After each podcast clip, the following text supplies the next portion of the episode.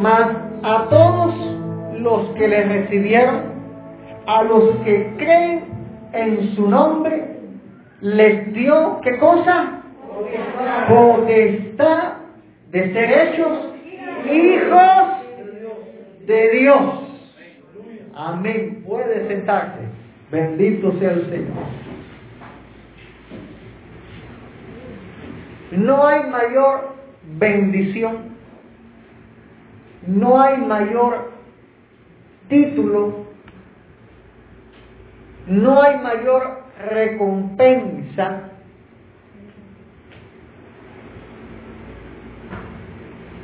que ser hechos hijos de Dios. Amén.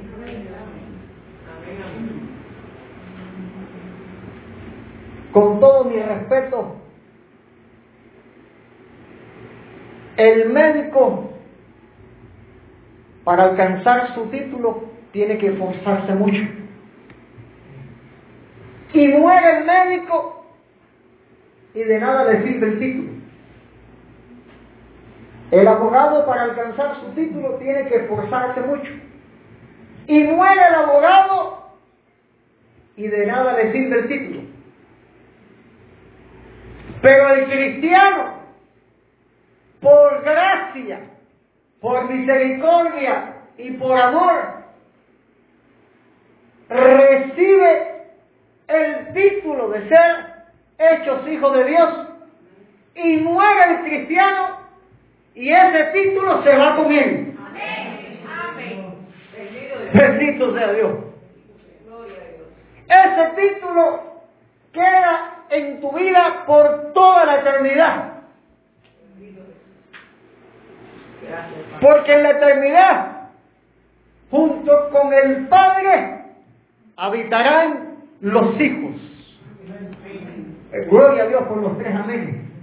En la eternidad, junto con el Padre, morarán los hijos. O sea que es una bendición ser hijo de Dios. Es una bendición que usted, dama, sea hija de Dios. Caballero, usted sea hijo de Dios. No hay mayor bendición que esta. Y el Evangelio de Juan lo deja bien claro. A todos los que le recibieron, a los que creen en su nombre, les dio potestad. Les dio el poder, la autoridad de ser hechos hijos de Dios. Dios tomó lo que no tenía forma y de la tierra que hizo al hombre. Pero por medio de la fe en Cristo, una vez más, tomó lo que estaba deformado y formó un hijo. Tomó lo que estaba muerto y formó un hijo.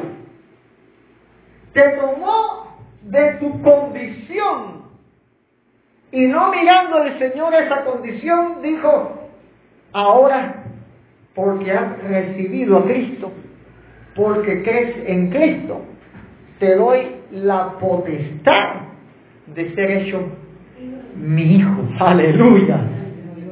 O sea que el poder de clamar Abba Padre es algo que solamente tienen los hijos. Usted puede entrar en cualquier religión, sea hindú, católica, brujería, en donde usted quiera meterse lo puede hacer, y le aconsejo que no lo haga, sino que escape de esos lugares de muerte, porque solamente en Cristo hay vida. Amén.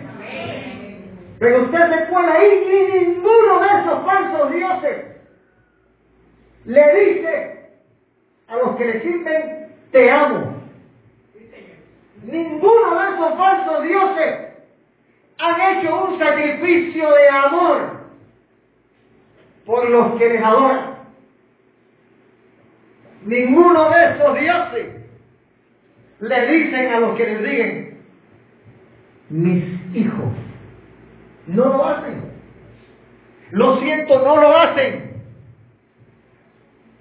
Porque el diablo no puede dar lo que no tiene. No tiene la potestad de que una persona reciba el amor, reciba la paz, reciba la unción del Espíritu. Pero los que vienen a Cristo reciben la bendición de ser hechos hijos de Dios y el poder de clamar Abba Padre. Y para decir Abba, que significa papá, Abba, esta palabra, Abba Padre, significa papá, padre. Usted puede curarse. Yo he visto gente que adora a Dios, pero a un Dios que está distante. Y el Señor dice, a los que yo hago mis hijos, yo no hago que me sientan distantes, yo estoy cerca. Yo estoy ya en sus corazones. Y es el Espíritu Santo el que pone en ti, porque es sobrenatural, hermosamente sobrenatural. ¿Cómo pasa de un Dios de usted, de un Dios distante, a un Padre amoroso, cercano? Bendito sea el Señor. Donde tú, en medio de la adoración, tú puedes decirle en oración, en adoración, o papá, papá, Padre,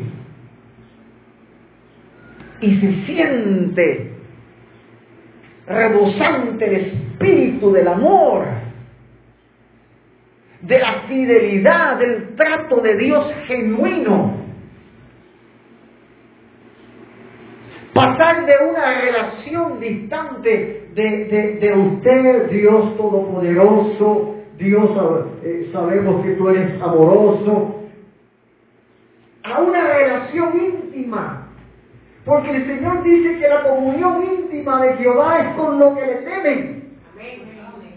Esa relación íntima de pasar los protocolos, y empiezas a decirle, papá, te amo, papá, ayúdame en esto, papá. Empiezas a tener esa relación, esa comunión íntima. Ya Dios deja de ser distante y viene a ser cercano. Y Dios te da la potestad de ser hecho su hijo, el poder de clamar Abba Padre. Pero para tener ese poder, primero hay que ser libres. Hay que ser libres. Porque la Biblia es clara cuando dice que el Señor no te ha hecho recibir el espíritu de esclavitud. Tú no recibiste el espíritu de esclavitud. El espíritu de esclavitud que había en ti fue echado fuera el día que recibiste a Cristo. El día que el Señor vino a tu corazón, ese espíritu de esclavitud fue sacado fuera. Y ahora recibiste el espíritu de adopción. Mira qué palabra tan hermosa. El espíritu de adopción por el cual clamamos Abba Padre. O sea que el espíritu de esclavitud puede tener a una persona sentada entre los bancos de una iglesia, pero no tiene a Dios por Padre. No lo siente Padre. Y aunque en su boca se llene de palabras y diga Padre, el corazón se queda vacío, no lo siente, no está.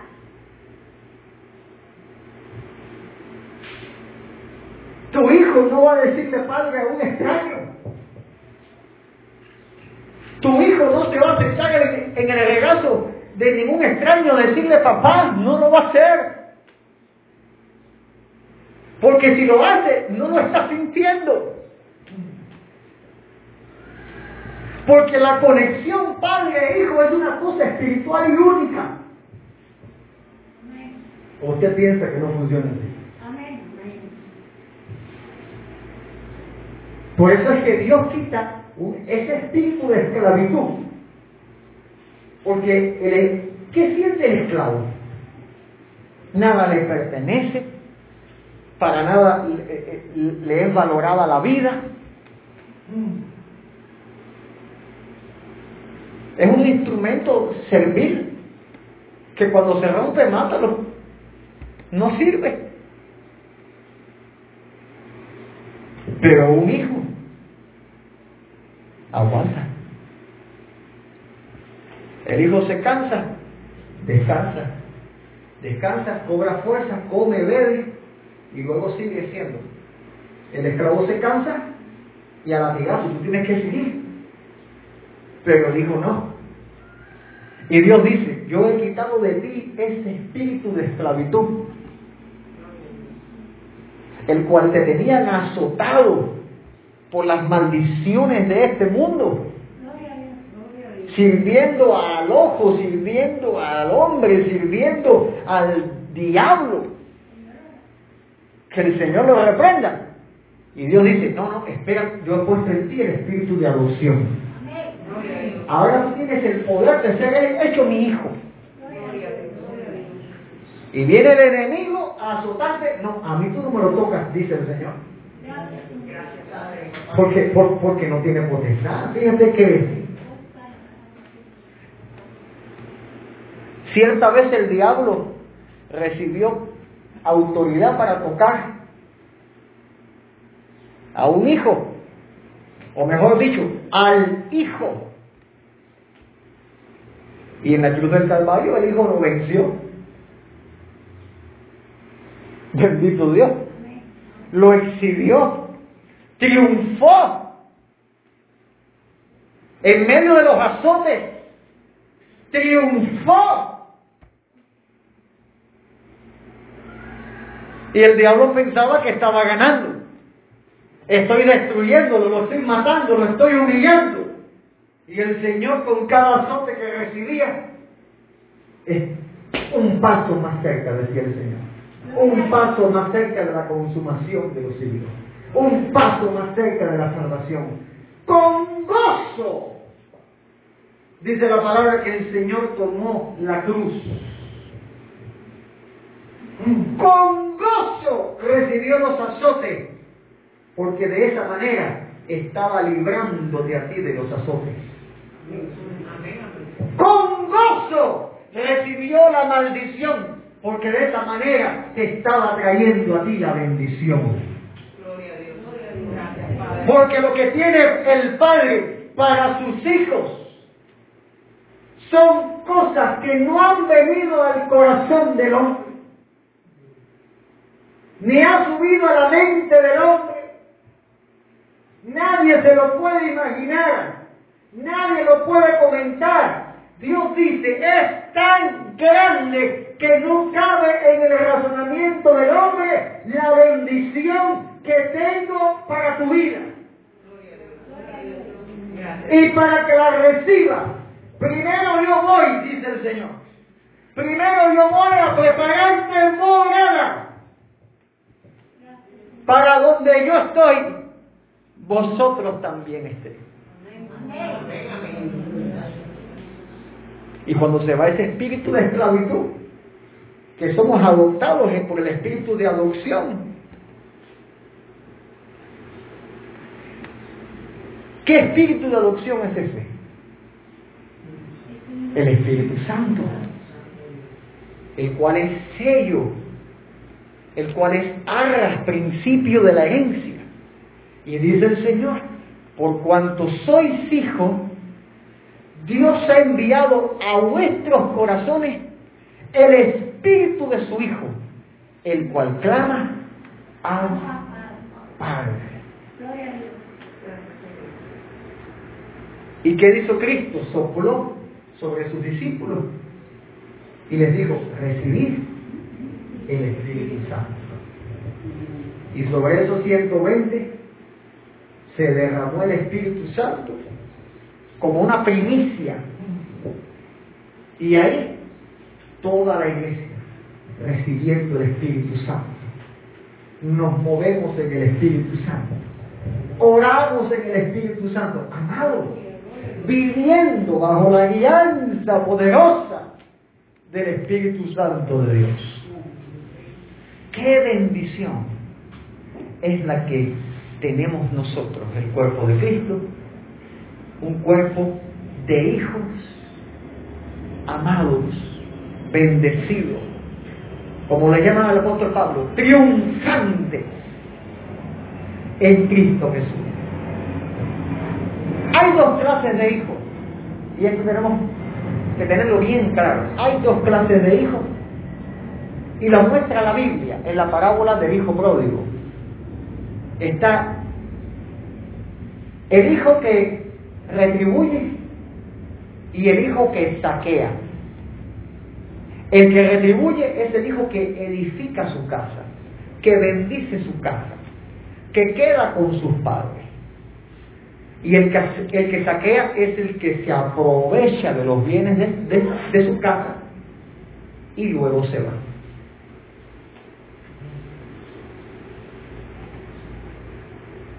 ¿Qué clase de hijo tú quieres ser para Dios?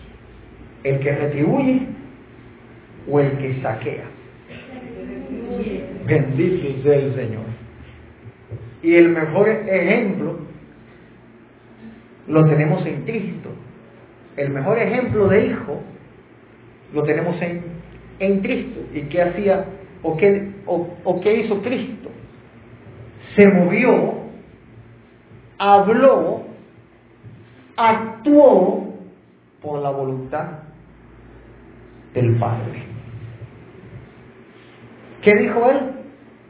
Abba, Padre. Esta fue la oración que hizo en el Getsemaní, contemplada en Marcos capítulo 14, versículo 36.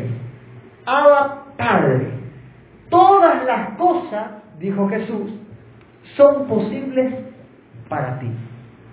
Aparta de mí esta copa, mas no lo que yo quiero, sino lo que tú. Y esta es la clase de hijo que Dios ama. Aquellos que viven, se mueven, actúan por la voluntad de Dios. El hijo que retribuye es el hijo que se mueve conforme a la voluntad de Dios. El hijo que saquea es el hijo que no se mueve conforme a la voluntad de Dios, sino que se aprovecha de la bendición y va a desperdiciar la herencia en el mundo. Por lo tanto, los que son engendrados de Dios, los que retribuyen, tienen características. Y la primera característica ya la estábamos hablando ya. Hacen la voluntad de Dios. Dile al que está a tu lado, ¿tú haces la voluntad de Dios?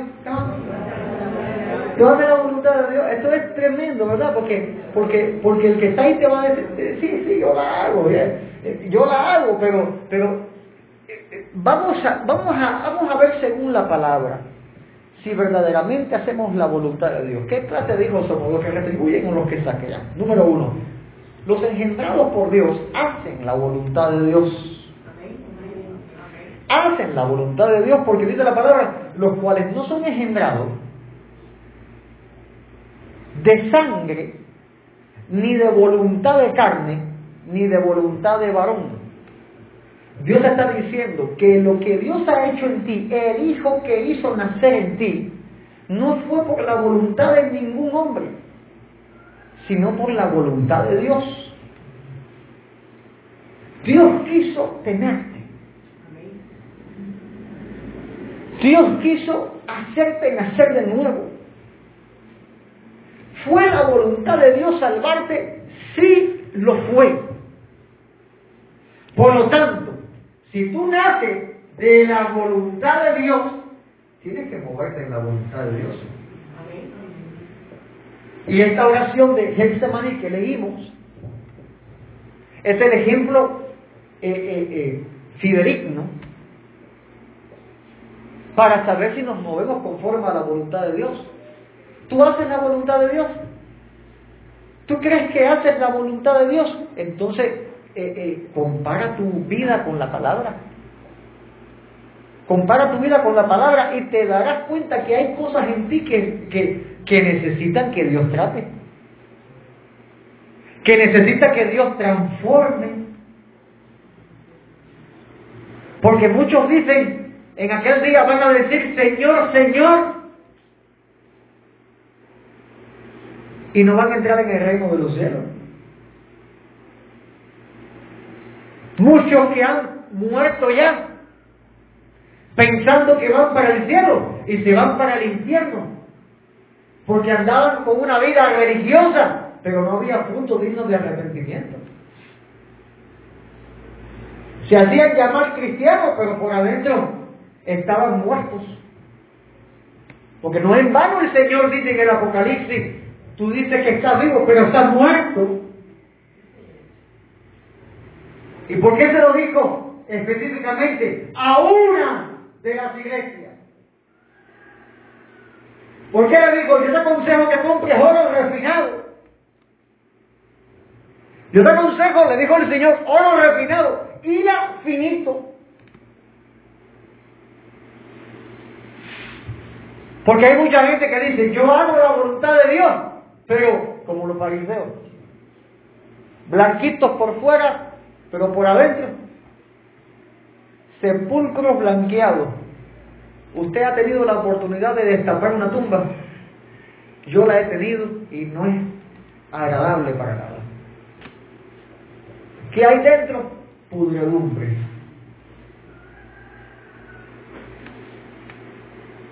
Y tremenda ilustración esa obra que hicieron nuestros hermanos al comenzar el culto. Y me llamó mucho la atención cuando vino la cristianita y se tiró de rodillas a orar en el banco, y se levantó del banco. Era tú, ¿verdad? Ya sabía yo que tiene que convertirse esta hija, ¿no? Y se levantó, estaba orando, y se levantó directamente a contender. Yo pregunto, ¿esa era la voluntad de Dios? ¿Acaso no estaba en el banco hablando en lengua? ¿Acaso no estaba en el banco sintiendo la presencia de Dios? Y se levantó para enfrentarse a las otras que estaban en el chisme.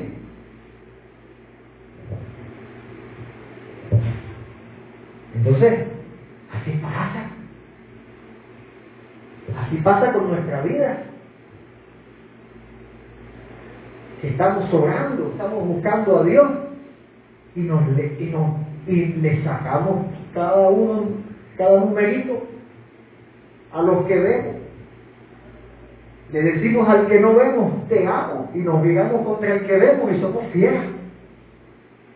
Ese no está andando en la voluntad de Dios. Oiga, el que tiene oído para oír, oiga. Porque el que es engendrado por Dios tiene que vivir para Dios. ¿Hello? Amén. Tiene que vivir para Dios. Mira, el Espíritu Santo me hizo entender algo. Una persona que no se pertenece no puede entregar lo que no tiene. Señor, toma mi vida. Señor, yo me rindo a ti.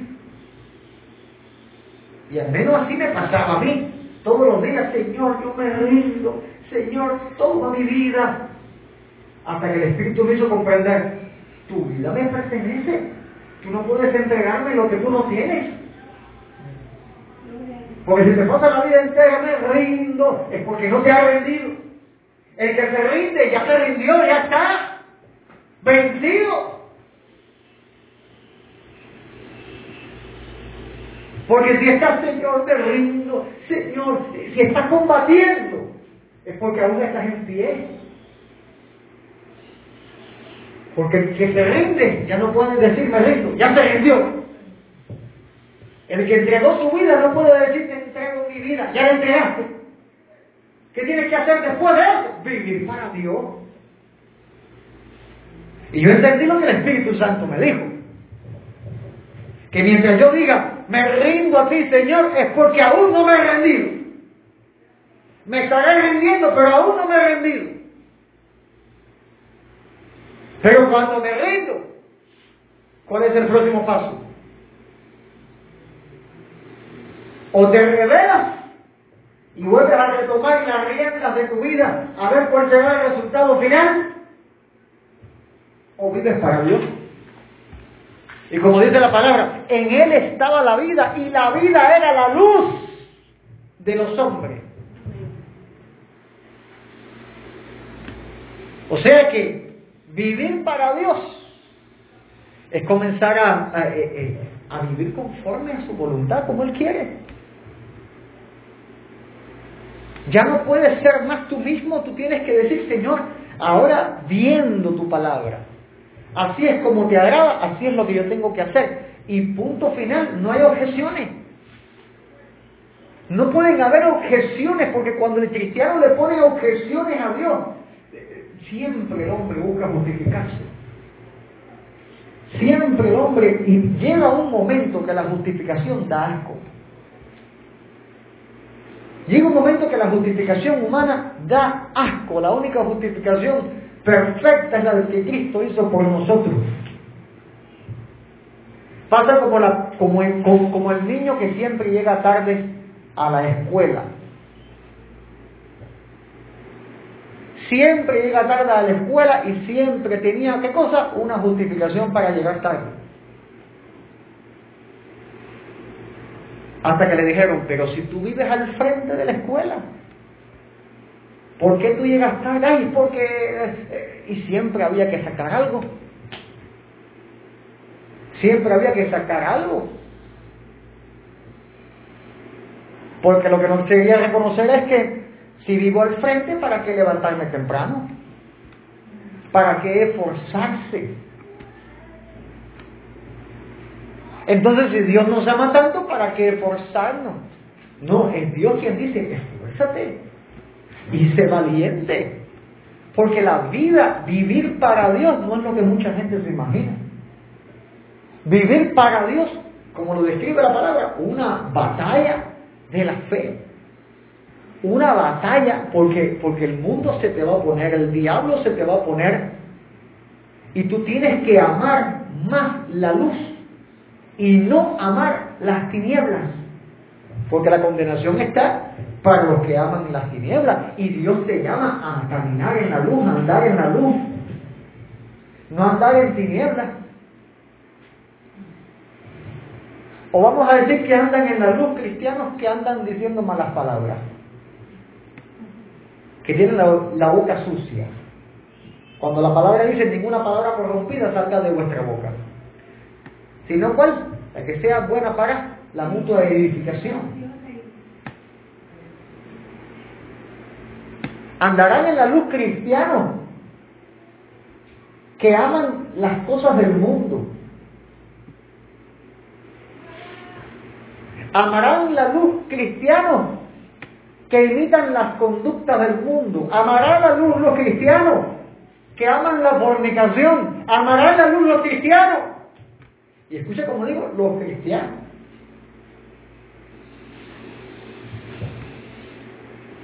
Pero cuando venga el Señor, estarán dos trabajando en un campo.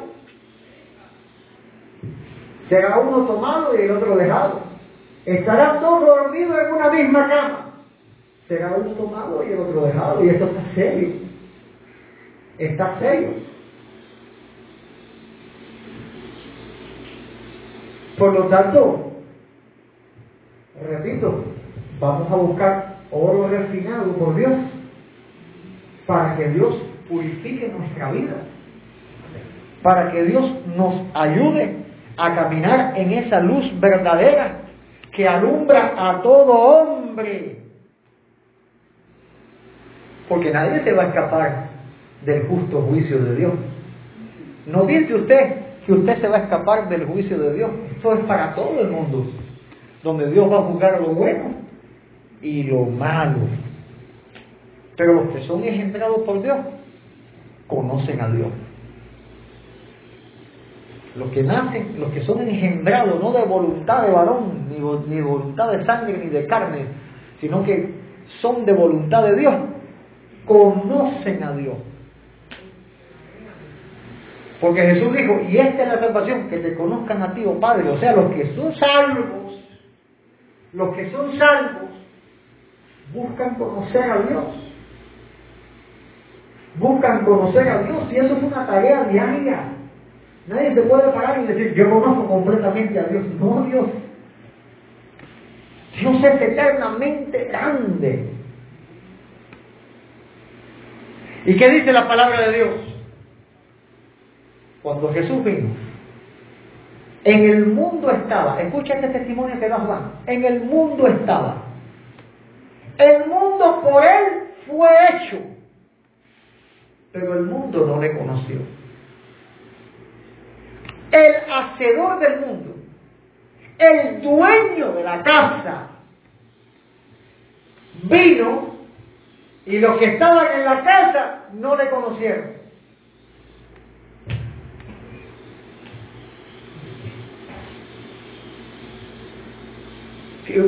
Usted puede entender el panorama de este versículo,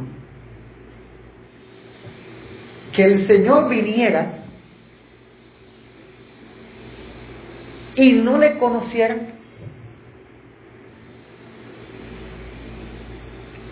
Lo entiendo de esta manera tan sencilla. Imagínense que Jesús estuviera sentado ahora entre los bancos y nadie le haga caso, y a nadie le importara que ahí estuviera Cristo. Bueno, y si yo le dijera que eso es real, ahora mismo el Señor está en este lugar.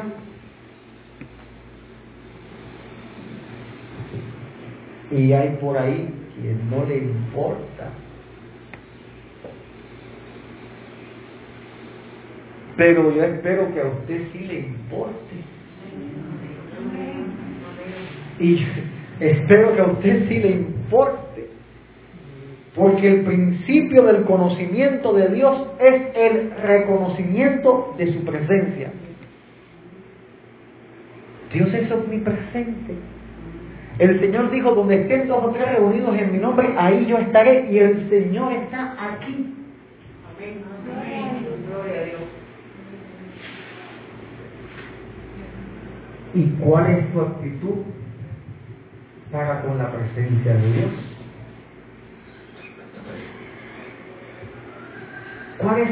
¿Cuál es tu actitud para con la presencia de Dios? Dios está acá y a veces nos vamos, divagamos. Se nos cuelen en el corazón cosas que no le agradan. Deben estar enfocados en que estamos en la casa de Dios, en un lugar donde estamos para adorar a Dios, para recibir lo que el Señor nos quiere dar. ¿Cómo lo dice Juan? A los suyos vino y los suyos no lo recibieron. Y qué triste es que vengan los suyos a su casa y tampoco lo reciban.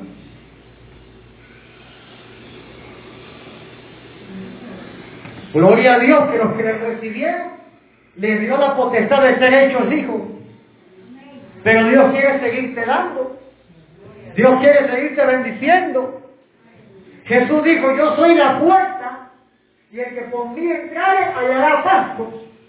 Usted entró por la puerta que es Cristo, pero el Señor dice, yo quiero que te coman los pastos. Quiero que escuches mi palabra, que te va a edificar, que te va a transformar. Dios te quiere enseñar, te quiere educar, te quiere hacer crecer. Porque su voluntad no es que entres en el redil y te quedes, no, tienes que comer. Tienes que orar, tienes que buscar a Dios, tienes que conocer a Dios. ¿Cuántos dicen aleluya? Bendito sea el Señor. O sea que este texto me está diciendo mucho más Mas a todos los que le recibieron, los que creen en su nombre, les dio potestad de ser hechos hijos de Dios. Vamos a profundizar más en este texto. ¿Cómo comienza? A ver, busque su Biblia. ¿Cómo comienza este texto? Primera de Juan, capítulo 1, versículo 12. Más a todos. ¿Cuál es la cantidad? Todos. O sea, la dimensión del deseo de Dios es que la salvación llegue a todos para que reciban la adopción. O sea, el Señor en esta pequeña porción más a todos está resaltando su paciencia. Diga conmigo, su paciencia. Bendito sea Dios, su paciencia.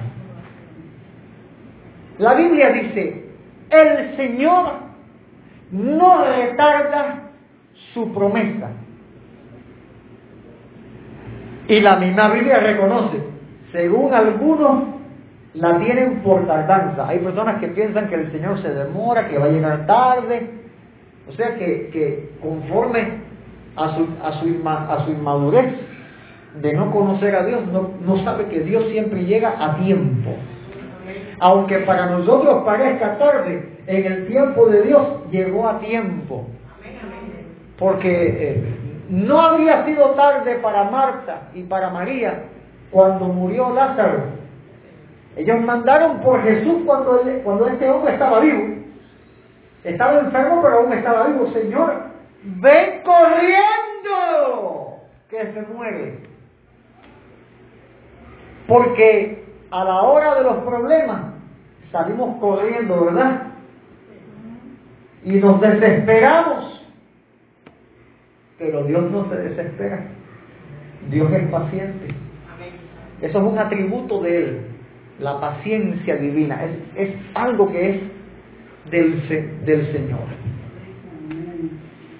Y el Señor demoró 3 días, creo, para llegar a ver a Lázaro. Y cuando Jesús llega, se murió. Ya estaba muerto ya. 3 días lleva muerto el hombrecito, porque te mandamos a buscar y tú no viniste, Señor Jesús. Tú que corriste por Bartimeo, tú que te detuviste entre la multitud para la mujer que estaba sangrando 12 años con un problema, a eso sí, pero a tu amigo no.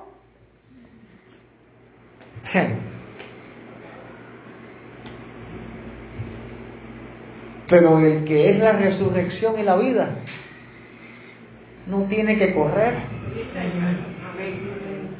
porque aunque, y lo que voy a decir, lo voy a decir con absoluto temor, aunque Dios llegue tarde, para Él nunca es tarde, porque aunque se haya muerto, Dios lo resucita, porque Dios no tiene límites. Para Él no es nada imposible. Llegó el problema, clamas al Señor, Señor, Señor, ¿cuándo? Padre, ten misericordia. Y aparentemente tú ves que Dios no responde, Dios no hace nada, y la cosa se pone de madre la cosa.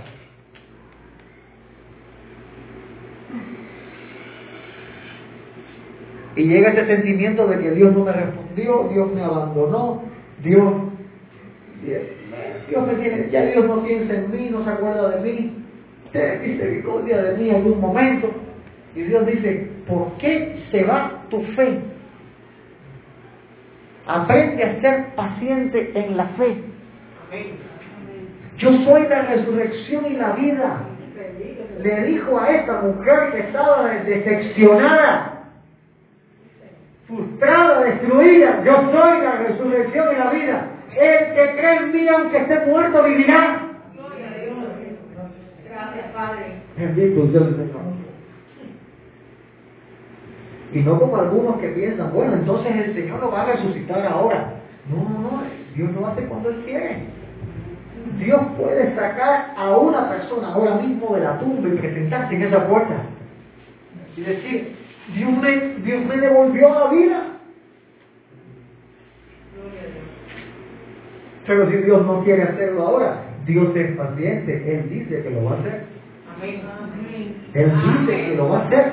Gloria a Dios. Y los muertos en Cristo van a resucitar primero. Él dice que lo va a hacer. Amén. Y lo va a hacer. Y lo van a hacer. Bendito sea el Señor.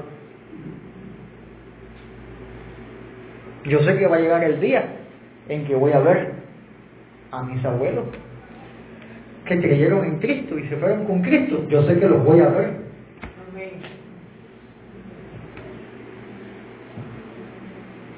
Por eso no tengo razón para ponerme triste. No hay razón para ponerse triste, porque si tenemos esta esperanza, entonces, bendita esperanza. Porque si Dios no va a resucitar a los muertos, en vano creemos entonces. Pero Dios es paciente. Y el Señor lo demostró, Dios lo demostró. Le dijo, abran esa tumba. Y le pegó un grito a ese hombre que estaba muerto. ¿Cuánta gente ahí? Este tipo está loco. Gritándole a un hombre, ¡Lázaro, sal fuera! ¿Por qué tú piensas que el Señor vino y una forma de película? No, no, el Señor con toda autoridad, ¡oye, sal fuera! Porque te lo estoy diciendo yo, el Señor está hablando. El Señor está hablando. ¿Qué piensas tú? ¿Que Dios tiene que decir 4 veces una cosa para que le hagan caso? Él mandó y por su palabra fueron hechas todas las cosas. Amén. Amén. Y el Señor en su paciencia, cuando llega, Él va a dar su palabra. Y de que va a transformar tu vida, la va a transformar. Sin perder tiempo. O no pensaba que no tenía tiempo. El leproso, Señor, si tú quieres, puedes sanarme. ¿Sabe usted que la lepra es una enfermedad que enferma la piel y se cae la piel por pedazos? ¿Cómo estaba este hombre hecho pedazo? ¿Qué se le había caído? Una oreja. Una parte del brazo. ¿Sabrá Dios qué le quedaba a ese hombre? Y cuando el Señor le dijo, yo quiero ser limpio, la Biblia dice, la piel le quedó como a un niño. Gloria a Dios. A ese hombre se le quitaron hasta las arrugas. Porque cuando Dios lo hace perfecto. Amén, amén. Lo hace perfecto. Y Él no retarda su promesa. Él no retarda su promesa. Así que no pienses que Dios ha llegado tarde en tu vida. Él llegó justo a tiempo. Amén. Llegó justo a tiempo. Y es paciente para con nosotros, dice la palabra. Porque no quiere que ninguno perezca. Si usted dice, ¿y por qué se predica que el Señor viene, que Jesús, y aún no ha venido? Porque es paciente. Él es paciente, porque Dios no quiere que ninguno muera, sino que todos procedan al arrepentimiento. Y aquí, más todos los que recibieron, esta oportunidad está abierta para que todo aquel que en Él crea no se pierda. Y este es el corazón de Dios. Es el corazón de Dios, porque de tal manera amó Dios al mundo, y esa palabra mundo es la palabra cosmos, que significa tierra, la humanidad en pleno, que entregó a Jesucristo, su Hijo unigénito, para que todo aquel que en Él cree,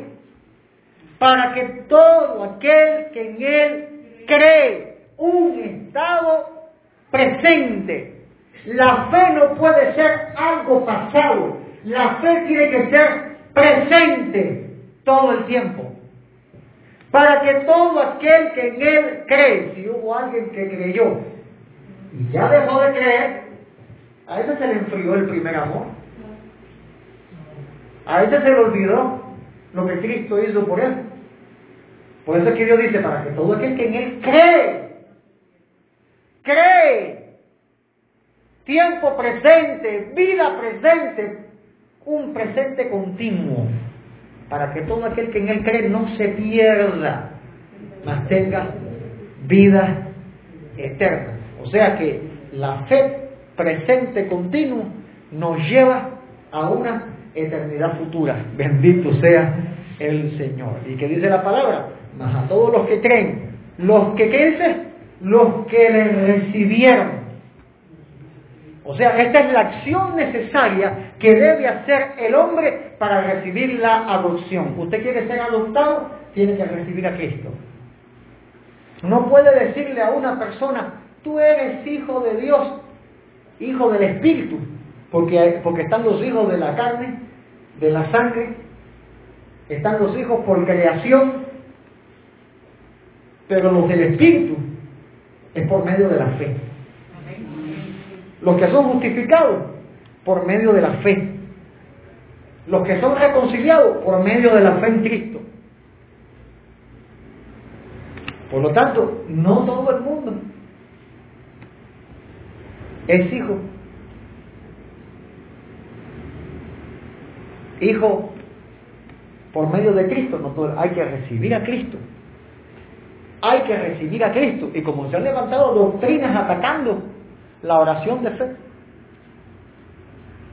La oración de fe no salva. Eso es cierto, el que salva es Cristo. La oración de fe es el medio que hacemos para ayudar a un pecador a orar a Dios por primera vez. Que fue lo que pasó con nuestra hermana en Cristo ya, nuestra recién nacida. Si la paro aquí en el altar, yo la dejo, bueno, reciben a Cristo ahí, ¿qué voy a hacer? Yo no sé lo que voy a hacer, va a decir. El pecador reconoce su condición. Porque fue lo que yo sentí.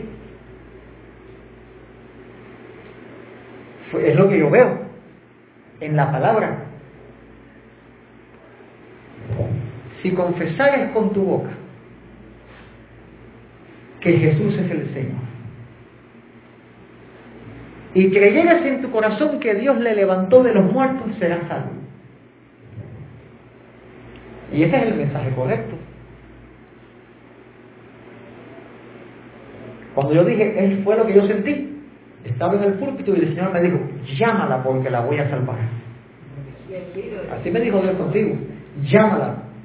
Y yo empecé a adorar a Dios porque no me dejó comenzar a predicar. Me decía, llámala para salvación, llámala. Bendito sea el Señor. Gracias, Padre. Y ciertamente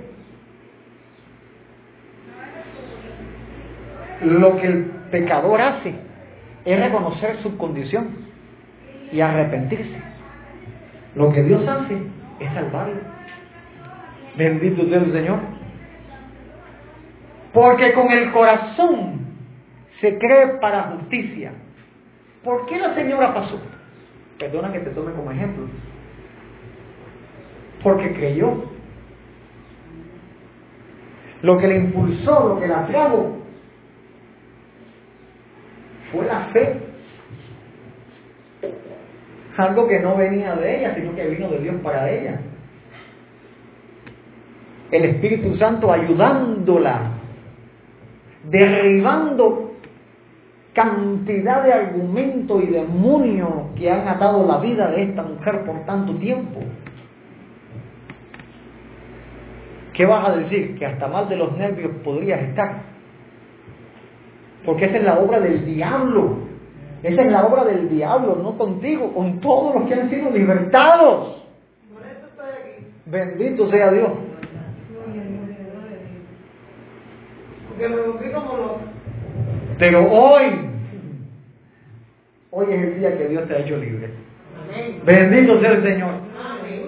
Con el corazón se cree para justicia. Pero con la boca se confiesa para salvación.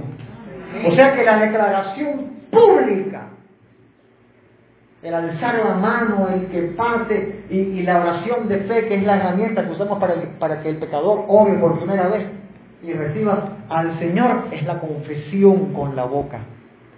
Confesión con la boca que no termina aquí, confesión con la boca que salimos para la casa y empezamos a hablar lo que Dios ha hecho. Eso brota, yo no sé si le pasa a usted, pero a mí me sucede, y cuando me da pena, porque yo soy una persona muy penosa, usted me conoce bien, yo soy muy trancado. Siempre Dios me da el pie de amigos que vienen hablando de la cesta, y hablando de la cesta dicen, yo conocí una iglesia una vez, y el Espíritu me... Te estoy dando pie. Tú que estás calladito, tú que no quieres predicar, a ti que te da pena, tú que dices que no vas a... Te estoy dando el pie para que hables, para que digas que yo le amo. Como Dios nos ayuda aún en la evangelización. Ay, Señor, no hemos recibido el espíritu de esclavitud. ¿Se acuerdan de ese texto que comenzamos hablando de él? Bueno, Dios nos ha colocado como hijos, hijas de Dios, hijo de Dios, bendito sea el Señor. Y los que le recibieron tienen que permanecer en esa fe, a los que creen en su nombre. Por lo tanto, la fe es un fruto importante que tiene que dar el Hijo. Diga conmigo, la fe es un fruto importante que yo tengo que dar. O sea, la acción que procede de la fe es un fruto importante en la iglesia, en tu vida, en tu ministerio, en todo lugar. Pasa cuando estaban estos apóstoles cantando, alabando, pero estaban presos. Y viene un terremoto y se cae la cárcel y los presos empiezan a salir y el carcelero dice, ahora sí, me van a matar porque estoy dejando escapar a los siervos de Dios. Y desde el dentro le dijo Pablo ahí, estamos aquí, no nos hemos ido. No te pienses tú que porque nos hayan puesto presos y el Señor sacuda la prisión con un terremoto, vamos a salir corriendo por nuestra vida, porque la vida de un hijo está en las manos de su padre. Amén. Amén. Y los que están acá, la potestad y la autoridad que reciban de Dios es lo que van a hacer con nosotros, ni mucho más ni mucho menos. Y aquel carcelero, cuando vio que no se escaparon los siervos de Dios, se impresionó, porque lo natural es lo que se espera el mundo, la acción natural, la reacción natural, pero lo sobrenatural es lo que tenemos que dar, es lo que tenemos que manifestar. Los hijos de Dios manifiestan lo sobrenatural, no lo natural. Para lo natural, usted hágase mundano y ya. Pero usted, cristiano, lo sobrenatural va a destacar tu vida. Y este carcelero dijo, ¿qué debo hacer para ser salvo? ¿Y qué le respondió? Pablo, cree en el Señor Jesucristo y serás salvo, tú y tu casa. Y le hablaron la palabra del Señor. Le dijo, ¿tú quieres ser salvo? ¿Crees en el Señor Jesucristo? Y le hablaron la palabra para que nazca la fe. Le hablaron la palabra del Señor a él y a todos los que estaban en su casa. Y tomándolos aquella misma hora de la noche, les lavó las heridas, el carcelero a ellos, les lavó las heridas y enseguida se bautizó con todos los suyos. Empezaron los frutos Empezó, se metió Dios ahí. Parece que hubieron dos terremotos. El primero que rompió la cárcel, el segundo que rompió las cadenas del corazón de este hombre y de su casa.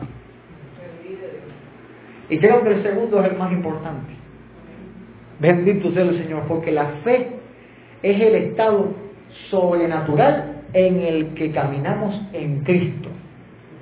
Por fe andamos, dice la palabra, no por vista, porque sabemos que la morada terrestre, esta morada, este cuerpo, este tabernáculo, como lo dice la palabra, sabemos que si esto se deshiciere, tenemos de Dios un edificio, una casa no hecha de manos, eterna en los cielos. ¿Qué está diciendo la palabra de Dios acá? Por fe andamos y no por vista. ¿Qué quiere decir esto? De que nosotros tenemos que vivir por la fe. El Hijo vive por la fe. ¿Y qué mejor momento que Cuba en estos tiempos para vivir por la fe? ¿Qué mejor momento? ¿Qué mejor tiempo?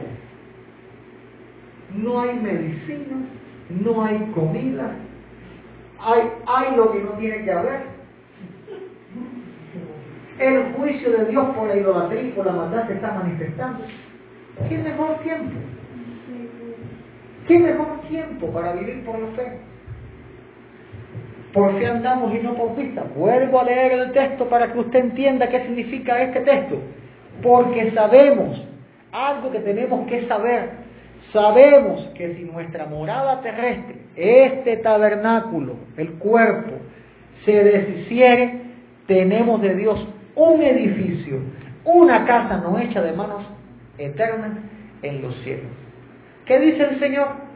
Cree en mí, confía en mí, descansa en mí. No tengo medicamentos, Señor. Cree en mí, confía en mí, descansa en mí. No hay comida, Señor. Cree en mí, confía en mí, descansa en mí.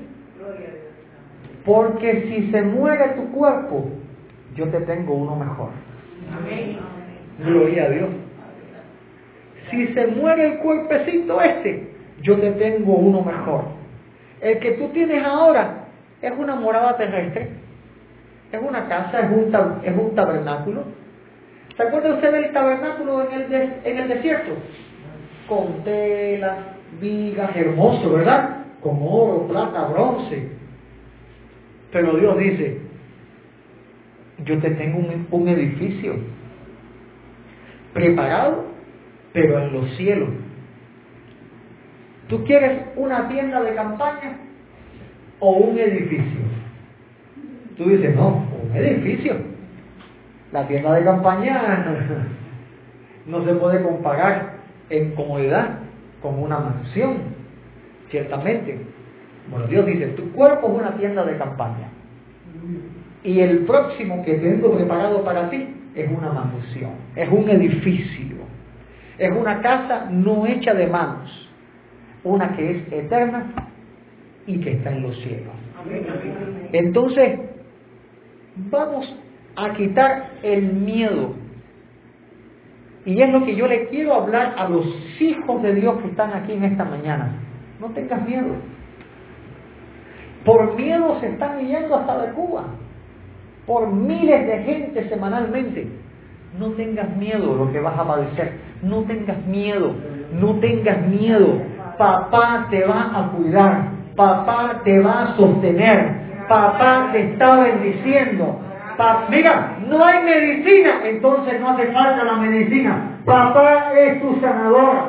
Papá es tu restaurador. Bendito sea el Señor. Y por la fe vamos a alcanzar misericordia. ¿Y qué le dijo Jesús a Jairo? No temas, cree solamente. Amén.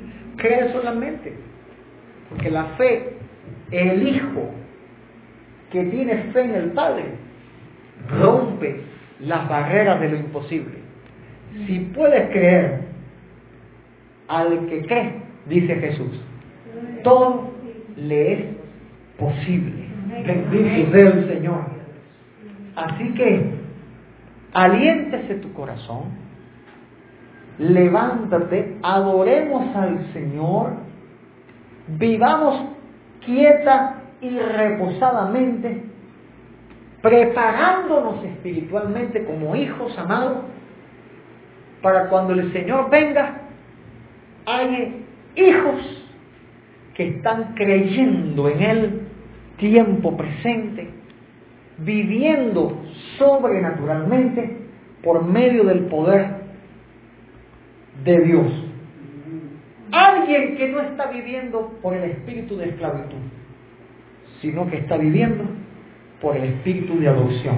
Hijos que retribuyen la casa del Padre. ¿Cuántos quieren ser estos hijos? Amén. Póngase de pie, quiero bendecirle en esta mañana.